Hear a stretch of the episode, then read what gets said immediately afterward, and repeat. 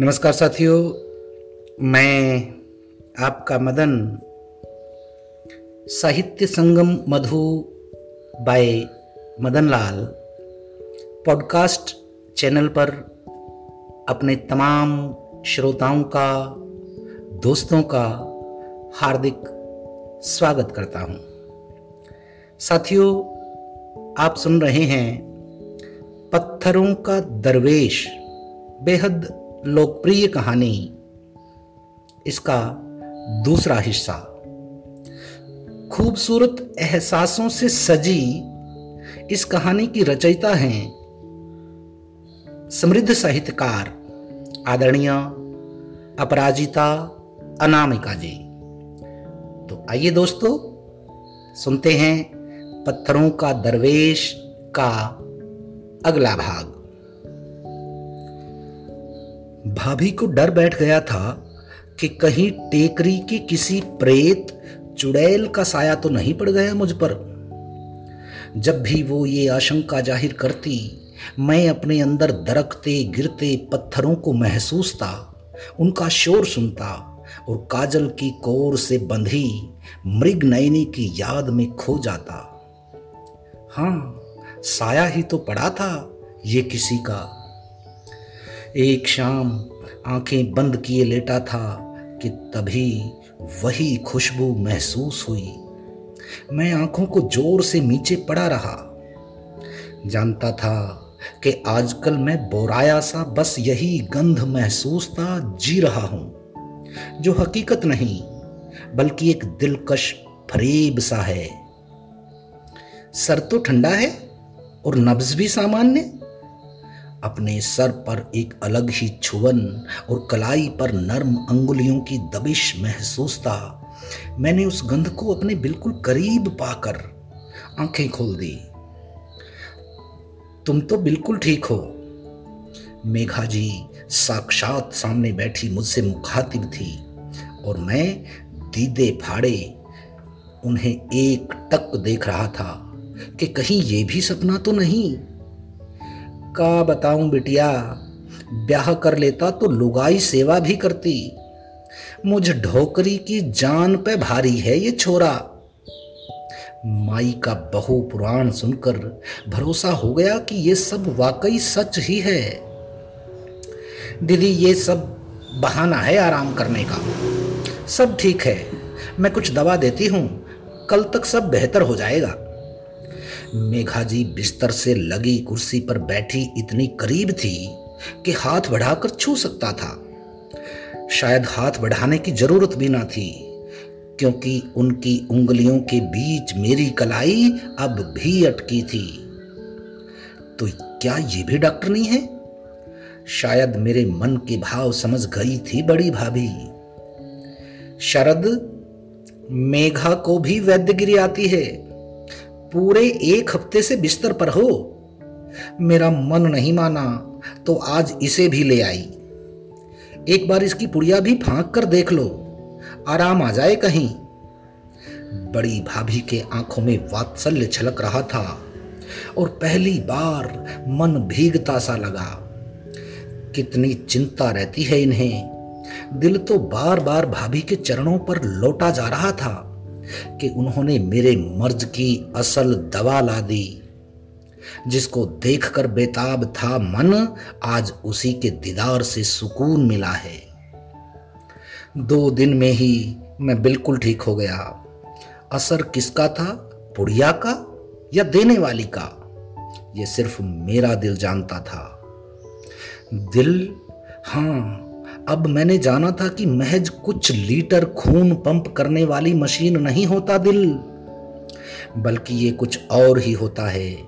जहाँ मौसम बदलते हैं तो मृत चट्टाने दरक कर टूटने लगती हैं।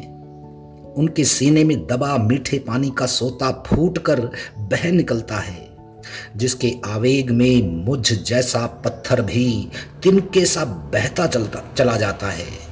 अंजाम की परवाह किए बगैर। कहते हैं कि दिल के भाव आँखों के आईने में स्पष्ट दिखते हैं। मैं एक अलग ही नशे में जीने लगा था। बहुत हद तक मेरे अंदर चल रहे इस तूफ़ान को मैं सभी से छिपा कर चलता जा रहा था। मगर मेघा जी से नज़र मिलती तो आँखें मानो सब बयां कर जाती। दिल की तेज धड़कनों से कन पट्टियों पर पड़ती धमक इतना शोर करती कि शायद उसे भी सुन लेती थी वो। कई बार हमारी नज़रें बेमतलब ही टकरा जाया करती। माथे पर बिखरे लटों में छुपी मेरी नज़रों में कुछ तलाशती सी लगती हर बार उनकी आँखें। मैं खुद को जितना तटस्थ जताता उन्हें, मेरी चोरी और अधिक समझ आती जाती उन्हें। माई के हाथ की मोटी रोटी और साग बहुत पसंद थी बड़ी भाभी को। आजकल अक्सर बड़ी भाभी के साथ वो भी चली आया करती थी माई के पास। फिर माई परोसती जाती और दोनों ही इत्मीनान से अंगुलियाँ चाटती, खाती। आँगन में ही लकड़ी की सीगड़ी जलाकर माई वहीं ज़मीन पर ही बिठाती उन्हें। फिर माई की हथेलियों पर घूमती रोटी को बड़े अचरज से निहारती, वो मंत्र मुग्ध देखती रहती। एक आध बार मैंने टोका भी कि नीचे ना बैठे वे। मगर तीनों जनानियों के बीच मैं सिर्फ़ हकलाता ही रह जाता। एक न चलती मेरी। मैं दूर कोने में बैठा अपनी ड्यूटी निभाता और आजकल ये ड्यूटी अधिक अच्छी लगने लगी थी। बारिश का मौसम था। इस वक्त जंगल में काम कम हुआ करता। भाऊजी भी अधिकतर घर में ही रहा करते। सारी मीटिंग घर पर ही होती। कुछ खास मेहमानों के लिए घरेलू पार्टियाँ भी आयोजित हुआ करती, जिसमें पेय के नाम पर रायता और आम बेल आदि के शरबत ही मिलते हैं।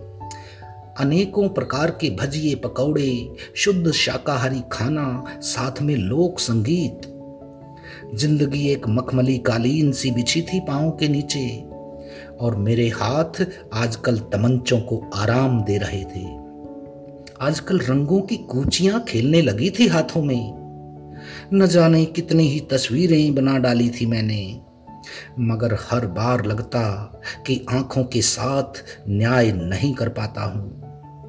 बरसाती हरियाली, पहाड़ी नदी के बीचों बीच, जंगली फूल सा नैसर्गिक और सहज चेहरा, मगर आँखें, ओह, उस रोज सुबह से ही रुक रुक के बारिश लगातार हो रही थी। भाभी जी का आदेश आया कि मेघा जी को घर ले आऊँ। ये पसंदीदा काम था, सो जल्दी से गाड़ी निकाली और फर्राटे भरती गाड़ी बंगले की तरफ़ उड़ चली। दिल में एक अलग सी हलचल मची रहती, मेघा जी के लिए। ना बगैर देखे सुकून था, न मिलकर करार। कितनी बार बहस हो चुकी थी दिल और दिमाग में कि ये बेजा की कवायद है, जिसका अंजाम कुछ नहीं हासिल होगा। मगर एक आग से खेल रहा था मैं। शायद कई बार जल जाने में ही मज़ा आता है। फिर एक चंचल सी मुस्कान आ गई थी होठों पर। आजकल अकेले में मैं मुस्कुरा लिया करता था। गाड़ी रुकते ही मेघा जी बहुत सजगता से पाँव जमाती नीचे आई। सीढ़ियों पर बारिश का पानी फैला था। शरद, आप वो बैग ले आएँगे? मुझे डर था कि कहीं उसके वज़न से फिर फिसल ना जाऊँ। उनकी आँखों में एक शरारत सी छलक उठी थी। फिसलने शब्द पर बाकायदा ज़ोर दिया था उन्होंने। या शायद मेरा पागलपन हो। मैं हाँ में सर हिलाता, आगे बढ़कर बैग उठा लाया और गाड़ी में रख कर चलने की इजाज़त मांगने के लिए उनकी तरफ़ गर्दन घुमाई। वो बगैर कुछ कहे मेरी तरफ़ देखती खामोश बैठी रही। दो मिनट गुजर गए, मगर कोई आदेश न आया। मैं स्टेरिंग संभाले चौकन्ना बैठा था। किसी का इंतज़ार कर रहे हम, और भी कोई आने वाला है क्या हमारे साथ? जी, नहीं तो फिर गाड़ी में कुछ दिक्कत है? नहीं तो फिर हम चलते क्यों नहीं? खिल खिलाकर हंसती, वो शायद मेरी खिंचाई के मोड़ में थी। मैं हड़बड़ाया सा पलट कर पीछे देखा तो उन्होंने हँसते हुए चलने का इशारा किया। मेरी उड़ी हुई रंगत दिख रही थी शायद उन्हें मिरर में। तुमने सिर्फ़ दो चार शब्द ही पढ़े हैं डिक्शनरी से क्या? सुना है हायर एजुकेशन लिया है तुमने? और ये हमेशा चुप क्यों रहते हो? अगर आज मैं ना टोकती तो वहीं खड़ी रहती गाड़ी। फिर से खनक गई उनकी हँसी।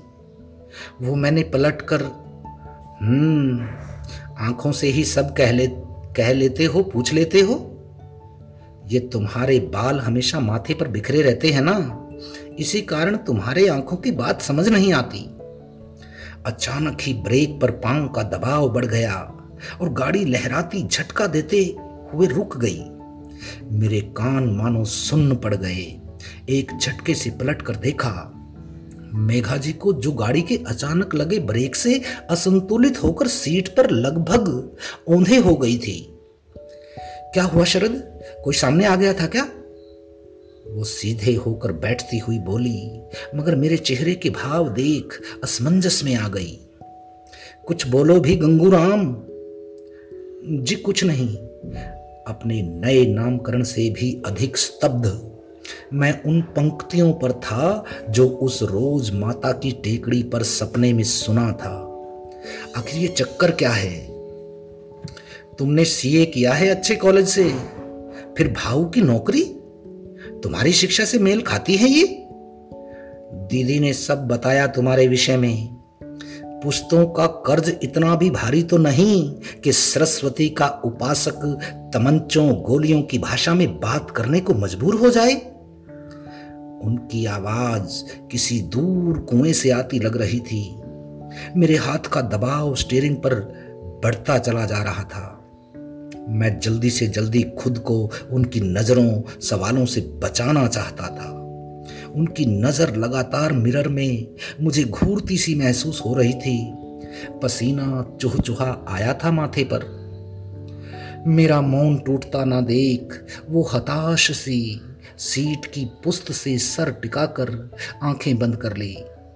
आधे घंटे का सफ़र बीस मिनट में पूरा हो गया। गाड़ी से निकालकर उनका बैग अंदर रख लौटने को पलटा ही था कि बड़ी भाभी की आवाज़ आई। शरद, माई से कहना, आज बाजरे की रोटी और साग बनाएँगी। आज हम दोनों वहीं खाना खाएँगी। सुनो, माई से चटनी बनाने को भी बोलना। हम जल्दी ही आ जाएँगे उनका हाथ बटाने। आवाज़ की ओर बगैर पलटे ही सर हिलाता मैं वहाँ से निकल गया। पीछे से कुछ और शब्द हवा में उछलते टकराए कानों से। ये अजीब ही है दीदी, गंगूराम। बस चाबी भरो, सर हिलाता और काम करता चुप्पा जिन्न फिर दोनों की सम्मिलित हँसी की आवाज़। मैं सीधा अपने कमरे में पहुंचकर बिस्तर पर जा गिरा। पल पल भारी था। रुक रुक कर होती बारिश, बार बार सिहरा रही थी। हल्की ठंडक घुल गई थी हवाओं में, मगर अंदर कुछ धधक रहा था। सपने में कहे शब्दों को दोहराती मेघा जी, क्या आगे भी सपने में घटी घटनाएँ सच हो जाएँगी? दिल धड़क उठा सोचकर, लेकिन ये असंभव है। मेघा जी किसी की अमानत हैं। दो परिवारों की मान सम्मान की दोहरी जवाबदेही। मेरा क्या भय भला? मैं कल भी बंधुआ था, कल भी रहूँगा। बगावत भी तब कर सकता था जब मेघा जी सिर्फ़ एक औरत होती, किसी की पत्नी नहीं। पत्नी? मन अब इन अपूर्ण शब्दों में निहित, संपूर्ण रिश्ते की परिभाषा टटोलने लगा। मेघा जी के पति और उनके बीच लगभग पंद्रह साल का फासला। दोनों दो विपरीत ध्रुवों की तरह बस एक बंधन को निभाते दिखे हमेशा। स्वभाव रहन सहन सोच, सभी में ज़मीन आसमान का फ़र्क। ये थी दिल की अंतहीन दलीलें, मगर सत्य वहीं टिका था अटल कि वो ब्याहता है किसी की। एक बेचैनी सी तारी होने लगी और मैं कमरे से बाहर आकर छत की ओर चल पड़ा। बारिश थम गई थी और शाम का सुरमई अंधेरा अब सब कुछ अपने दामन में समेटता बढ़ता चला आ रहा था। झिंगुर और बरसाती मेंढकों में राग की होड़ लगी थी। दूर जंगल में जुगनुओं जुगनुओं की टिमटिमाहट दिख रही थी। मंद हवा मुझे सहलाती हुई सुलगा सी रही थी। आँगन से धुआँ उठता दिखा तो झाँक कर देखा, माई चूल्हा जलाए साग की तैयारी में लगी थी। चाय की तलब महसूस हो रही थी। मैं झुककर आवाज़ देने ही वाला था कि सीढ़ियों पर पाँव की आहट सुनकर पलटा। लो भाई तुम्हारी चाय, हमें ही दौड़ाती हैं दीदी। कहती हैं, तुम हल्की फुल्की हो, फटाक से चढ़ जाओगी सीढ़ी। मेघा जी सामने आ खड़ी हुई। आपने तकलीफ़? बस, बात तो पूरी करो गंगू राम पहाड़ी झरना अपने आवेग पर था मानो। जी, वो रमिया कहाँ है जो आपने तकलीफ़ उठाई? आप मेहमान हैं हमारी। अटकते अटकते कह ही गया पूरी बात। बधाई, आज पता चला कि तुमने डिक्शनरी से और भी शब्द पढ़े हैं। हालाँकि तुमने जवाब नहीं दिया कि आखिर क्यों इस तरह की ज़िंदगी जी रहे। दो पीढ़ी भाऊजी के परिवार की सेवा में कट गई। अब ये आखिरी भी कट जाएगी। आखिरी? क्यों? बस आखिरी ही है। भुरभुरी होती रीढ़ की हड्डियों का भार अब और नहीं। न जाने किस आवेग में मैं बोलने वाला था, मगर तुरंत ही जबान काटता चुप हो गया। तभी नीचे से भाभी जी की आवाज़ आई और वो एक नज़र मुझ पर डालती नीचे उतर गई। मैं चाय पीता, नीचे आँगन में नज़र टिकाए, वहीं रखी कुर्सी पर बैठ गया। माई के साथ रमिया मदद कर रही थी और भाभी जी के साथ मेघा साग बनाना सीख रही थी। लगातार हंसती, चुहल करती, दोनों और उनकी उपस्थिति से माई का खिला चेहरा अमावस की रात थी, मगर उसका अंधेरा भी मेरे आँगन की रोशनी से घबरा गया था। तीनों एक ही स्वभाव की थी, धार्मिक, घरेलू और सात्विक। इसलिए खूब छन रही थी उनकी। मैं भी इस अलौकिक खुशी को अपने अंदर उतरता देख रहा था कि किस तरह उनकी खिलखिलाहट पर मेरे होंठ स्वतः मुस्कुरा रहे थे। बिना किसी तनाव के मैं फूल सा हल्का महसूस कर रहा था। उनके लौटने का समय हो चुका था। बड़ी भाभी की आवाज़ पर मैं जल्दी से अपने खोल में घुसता हुआ गंभीर मुख मुद्रा बनाए आ खड़ा हुआ। खाना खाने की हिदायत के साथ ढेर तारीफ़ करती वे विदा लेकर चलने लगी। मैं पीछे पीछे दरवाजे तक पहुँचाने निकल पड़ा। बड़े भाऊ, सामने ही दलाल में कुछ लोगों से घिरे, बातों में मशगूल थे। दूर से ही उनसे इशारे में इजाज़त मांग कर वापस लौट आया। भाभी और मेघा जी की बातचीत से इतना जान पाया कि वो यहीं रहेंगी लगभग दस दिन, क्योंकि डिप्टी रेंजर साहब राजधानी गए हैं किसी ज़रूरी काम से। अगले दिन जब पहुँचा तो किसी बात पर बहस छिड़ी थी मेघा जी। और बड़े भाऊ में, तटस्थता का दिखावा करता, मैं बड़ी भाभी जी की पूजा का थाल सजाता हुआ कान लगाए सुन रहा था। भाऊ ऐसा नहीं है। आपके प्रभाव और बाहुबल को वे अपना हथियार बनाना चाह रहे हैं। सत्ता किसी की सगी नहीं होती। आप समझें इस बात को। राजनीति बड़ी कुत्ती चीज़ है। मैं जानता हूँ लेकिन यदि पद हाथ आ गया तो लक्ष्मी और ताकत दोनों बढ़ जाएँगी मेरी। भाऊजी की आवाज़ गूंजी, आपके कंधों पर बंदूक रखकर वे यहाँ की वन संपदा और रेत उत्खनन में अपनी भागीदारी तय करना चाहते हैं भाऊ। ये पहाड़ों को भी माफिया की भेंट चढ़ा देंगे। क्योंकि आप इनके एहसान से दबे होंगे तो आप कुछ भी कर नहीं पाएँगे। मेघा जी की आवाज़ में तनाव स्पष्ट था। एहसान? हम्म एहसान मैं कर रहा या वे? मैं जिस भी पार्टी के झंडे को उठा लूँ, वो मेरे सरमाए में रहेगा या मैं? यहाँ हर क्षेत्र पर मेरी पकड़ है। वन संपदा हो या रेत, या फिर पहाड़, सभी मेरे हिसाब से चलते हैं। भाऊजी की आवाज़ में अहंकार छलक उठा। मेरे होठों ने फिर जहरीली मुस्कान के साथ कुछ अनर्गल शब्द बुदबुदाए। माफिया, यहाँ हमसे बड़ा कौन है माफिया? राजनीति की बंदूक वे नहीं साध रहे, बल्कि भाऊजी साध रहे उन झंडा बरदारों के कंधे पर, ताकि पैसे और ताकत का वर्चस्व कायम रहे। सत्ता वाकई बड़ी कुत्ती चीज़ होती है। शरद, चलो गाड़ी निकालो, हमें मंदिर जाना है। मेघा अब चलो भी। क्या सुबह सुबह मलेच्छों की बात शुरू कर दी? बड़ी भाभी की आवाज़ पर मैं खुद को नियंत्रित करता आगे बढ़ गया। अनमने ढंग से गाड़ी चलाते देख भाभी ने टोका। क्या बात है शरद? आज कुछ उखड़े से लग रहे? वैसे तो ये अक्सर जमे से ही रहते हैं। आज उखड़े हैं तो रहने दो ना दीदी। मेघा जी की चुहल भरी चुहल पर भाभी हंस पड़ी, मगर मैं एकदम से बोल उठा, भाभी माँ, भाऊजी को चुनाव उनाव मत लड़ने दे। ऐसे ही उनके बहुत दुश्मन हैं। ये बैठे बैठा, बैठाए बेकार का जबाल मत पालें।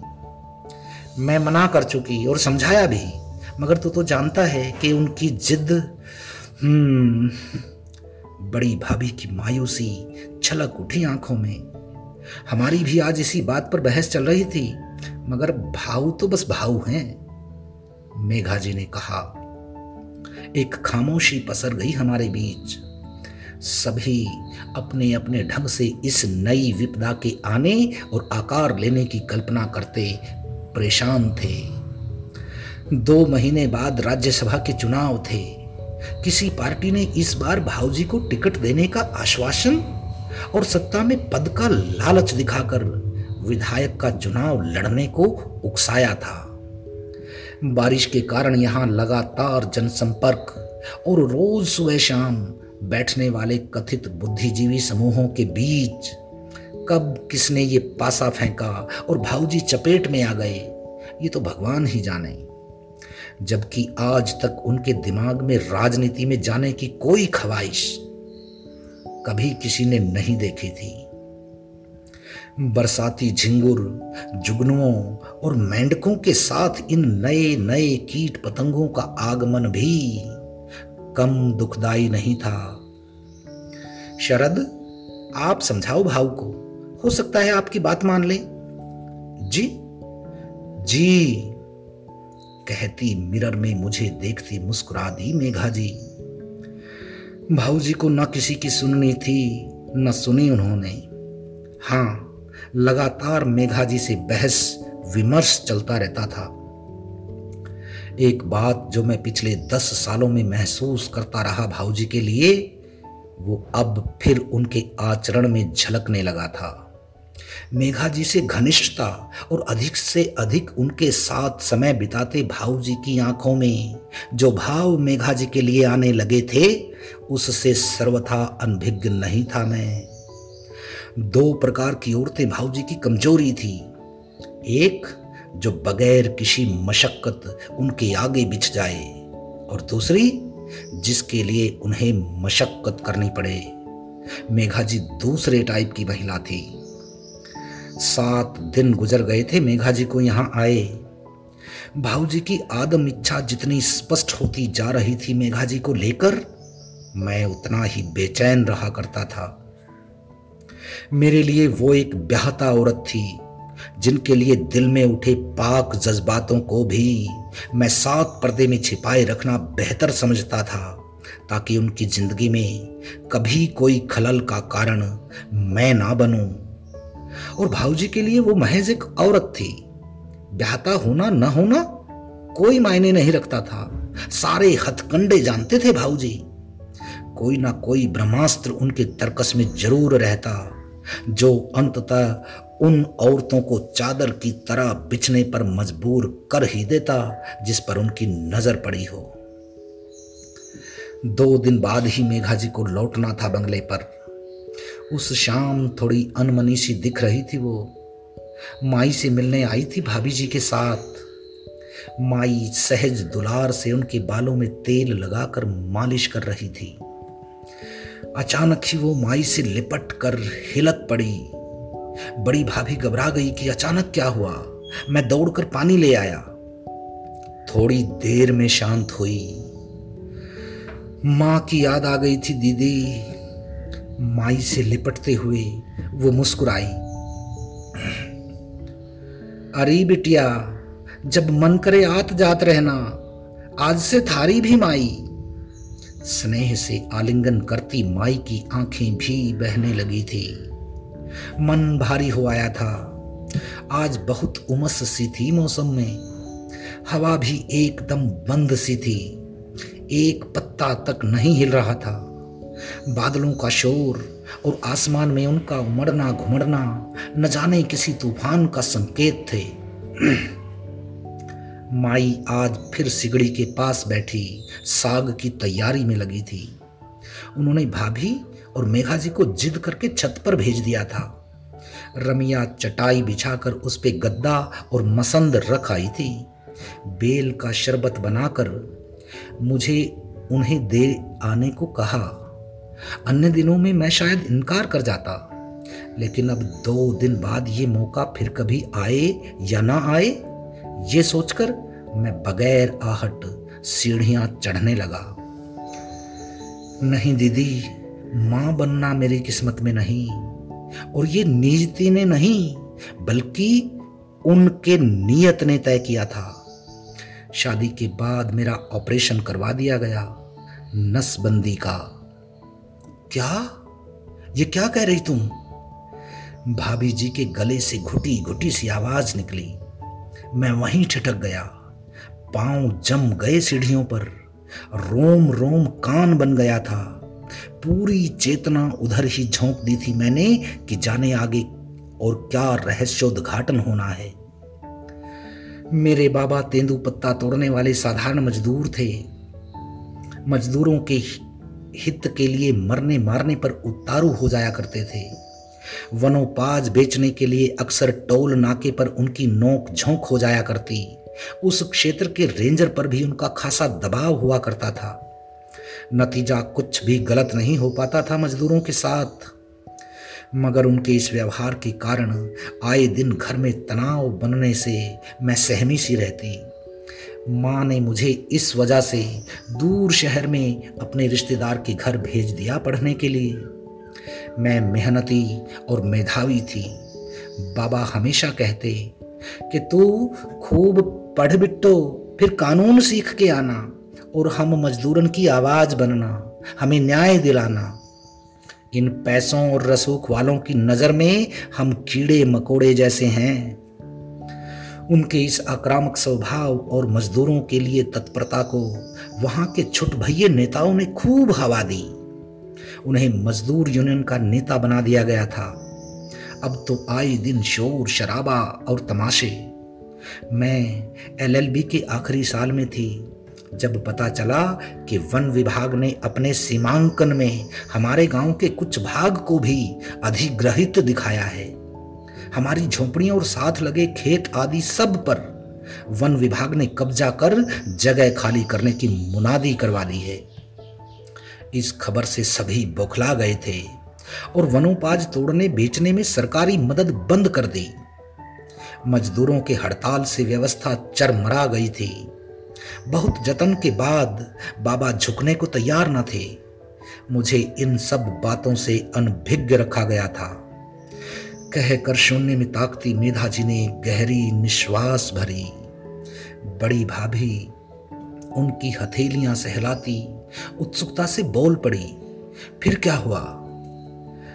बाबा की मांग थी कि उनकी झोपड़ियों को बनाकर दिया जाए और उस जगह को अधिग्रहण से मुक्त किया जाए, तभी मजदूर काम पर लौटेंगे। तेंदु पत्ता तोड़ने का काम लेट होता देख ऊपर से दबाव आने लगा था। इधर छुट भैये बाबा के क्रोध को और हवा दे रहे थे। खबर आई कि कोई नया रेंजर आने वाला है। इस कारण सभी उसके पद अधिग्रहण की राह देखते बैठे थे। नया रेंजर और कोई नहीं, बल्कि ये थे। उन्होंने आते ही पहले बाबा को बुला भेजा और मौखिक सांत्वना दी कि उनकी सभी मांगे मान ली जाएँगी। मगर पहले वनोपाज तोड़ने का काम खत्म किया जाए। बाबा से बहुत ही दोस्ताना व्यवहार किया और खूब खातिरदारी भी की गई। बाबा को उनके जैसा भल मानस आज तक नहीं मिला था, यही प्रचार करते रहे बस्ती में आकर। दो दिन में सभी मजदूरों को समझा बुझाकर वो तेंदु पत्ता और अन्य वनोपाज तोड़ने के लिए राज़ी कर लिया और अगली सुबह निकल गए थे। मुँह अंधेरे निकले उनके साथ। लगभग 25 लोगों की टोली में लगभग 10 औरतें भी थी। सभी को जंगल की राह पता थी, कौन सा उत्पाद कहाँ से निकालना है। लगभग आठ बजे होंगे, जब सभी अपने अपने काम में मुस्तैदी से जुटे थे, तभी चारों तरफ़ से शोर होने लगा। जंगल में भयंकर आग लग गई थी। कुछ ही देर में दमकल की गाड़ियाँ वन विभाग के कर्मचारियों के साथ रेंजर भी आ पहुँचे। वहाँ फंसे मजदूरों को बचाने की जगह, उन पर ही जंगल में आग लगाने और वनोपाज नष्ट करने का आरोप लगाकर उन्हें गिरफ़्तार करवा दिया। बाबा भी गिरफ़्तार हो गए। ये सब षड्यंत्र था इनका, ताकि उन सभी पर दबाव बनाकर उन्हें तोड़ा जा सके। मगर इतनी चालाकी से काम हुआ था कि कोई समझ ही नहीं पाया कि इसमें इनका हाथ है। माँ घबराई सी शहर दौड़ी चली आई। मुझे बताया तो मैं भी तुरंत ही उनके साथ गाँव आ गई। कोतवाली में जाकर पुलिस से मिली, बहुत समझाया, पर वो नहीं माने। बाबा से पूछने पर सारी बात पता चली। मैंने बाबा और अन्य मजदूरों पर की गई एफआईआर की कॉपी मांगी तो थानेदार ने घुड़का कर भगा दिया। पूरे गाँव की इकलौती पढ़ी लिखी लड़की, मैं, मगर मेरी जाति और गरीबी ने मुझे अपना पक्ष मजबूती से रखने ना दिया, बल्कि और भी उपहास उड़ाया गया थाने में। बाबा और उनके साथियों को बचाने के लिए हमारे पास कुछ नहीं था। और मजदूरों के हित की बात कहकर भड़काने वाले छुट भैये भी किनारा कर गए थे। मेरे पास एक ही रास्ता बचा था कि मैं खुद जाकर वन विभाग के अधिकारियों से मिलूं। सबसे पहले मैं रेंजर से मिलने गई। मुझे बाहर बिठाकर चौकीदार इन्हें खबर कराया था। दोपहर से शाम हो गई, मगर मुझे समय नहीं दिया गया। रात के आठ बजे मुझे बुलाया गया। कमरे में आराम कुर्सी पर बैठे थे रेंजर साहब और टेबल पर कांच का गिलास रखा था, जिसमें लाल रंग का पेय पदार्थ था, जिसकी चुस्की लगा रहे थे वो। सर से पाँव तक उनकी गलीज नज़रों ने मेरा एक्सरे कई बार किया। लगा, मानो मैंने कपड़े पहने भी हैं या नहीं? कांपता शरीर बहुत कोशिशों के बाद भी संभल नहीं रहा था। मुझे पहले पानी मंगवा कर दिया और फिर आने का कारण पूछा। मैं पहली बार किसी ऑफिसर के सामने थी। लड़खड़ाती ज़ुबान से सब हाल कहकर अपने पिता और अन्य मजदूरों के लिए न्याय मांगा। सारी बात गंभीरता से सुनी गई और मुझे सांत्वना देकर घर जाने को कहा गया। मुझे आस की एक किरण दिखी। मगर मुझे क्या खबर थी कि इस किरण से मेरा पूरा वजूद जलकर खाक हो जाएगा। अगले दिन फिर बुलावा आया था बंगले से। माँ भी साथ ही आई थी। दूर खिड़की से वही एक्सरे। नज़रों में जाने क्या था कि गिज गिजाहट सी होने लग जाती। माँ को अकेले में बुलाकर पता नहीं कौन सी पट्टी पढ़ाई गई कि माँ ने शाम तक का समय मांगा जवाब देने के लिए। मगर हाँ, कमरे से निकली थी बहुत खुश होकर वो। मुझे घर जाने का कहकर सीधे कोतवाली गई। साथियों, ये था पत्थरों का दरवेश कहानी का दूसरा हिस्सा। जल्द ही अगले हिस्से को लेकर फिर आप सबके सामने होंगे। तब तक के लिए दीजिए इजाज़त। नमस्कार, आदाब, शुभ दिन।